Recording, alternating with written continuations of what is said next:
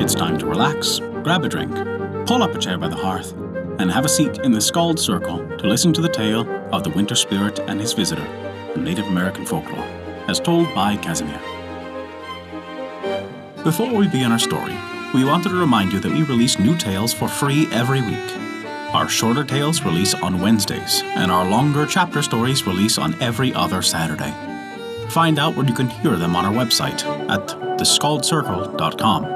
And be certain to subscribe to us on Apple Podcasts, Google Podcasts, Podbean, Spotify, or whatever your favorite podcast app is. That way, you'll never miss out on one of our enchanting tales from around the world. And this is the tale of the winter spirit and his visitor from Native American folklore. An old man was sitting alone in his lodge by the side of a frozen stream.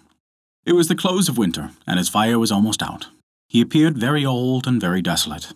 His locks were white with age, and he trembled in every joint. Day after day passed in solitude, and he heard nothing but the sounds of the tempest, sweeping before it the new fallen snow.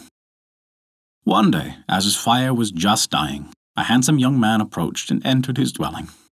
His cheeks were red with the blood of youth, his eyes sparkled with life, and a smile played upon his lips. He walked with light and quick step. His forehead was bound with a wreath of sweet grass, in place of the warrior's frontlet, and he carried a bunch of flowers in his hand. Ah, my son, said the old man, I am happy to see you come in. Come, tell me of your adventures and what strange lands you have been to see. Let us pass the nights together. I will tell you of my prowess and exploits, and what I can perform. You shall do the same, and we will amuse ourselves. Then he drew from his sack a curiously wrought antique pipe, and filled it with tobacco, rendered mild by the mixture of certain dried leaves. He handed it to his guest, and when the ceremony was attended to, they began to speak. I blow my breath, said the old man, and the stream stands still.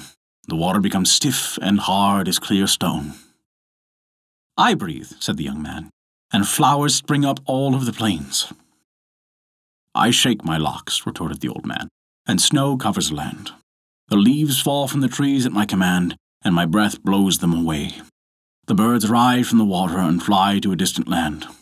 The animals hide themselves from the glance of my eye, and the very ground where I walk becomes hard as flint.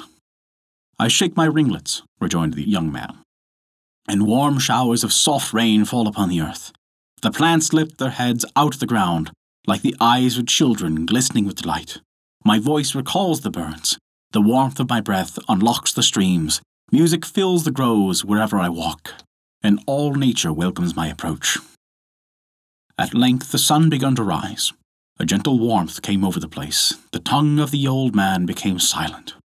The robin and the bluebird began to sing on top of the lodge. The stream began to murmur by the door, and the fragrance of growing herbs and flowers came softly on the vernal breeze. Daylight fully revealed to the young man the character of his entertainer. When he looked upon him, he had the vision of Pebon, the icy old winter spirit. Streams began to flow from his eyes. As the sun increased, he grew less and less in stature, and presently he had melted completely away. Nothing remained on the place of his lodge fire but the miskodid, a small white flower with a pink border, which the young visitor, Sigwun, the spirit of spring, placed in the wreath upon his brow as his first trophy in the north. And that is the tale of the winter spirit and its visitor from Native American folklore. Thank you for listening to our story. If you enjoyed it, we recommend taking a look at our Patreon page, as noted in the description below. You can earn great rewards while also supporting us to keep these stories alive for generations to come. Also, remember to subscribe to us on your podcast app and leave us a five star rating if you enjoyed this story. A special thank you to Kat for their support this month.